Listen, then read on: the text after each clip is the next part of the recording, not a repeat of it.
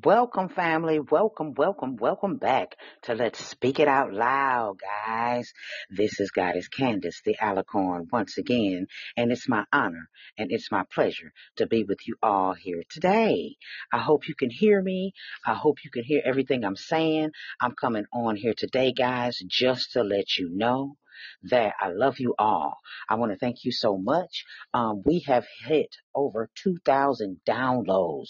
So I want to tell everybody I appreciate each and every person who downloads this podcast, guys. And if you don't have time to listen to my podcast because you're so busy, go in on whatever you listen to your favorite podcast on and hit the download button.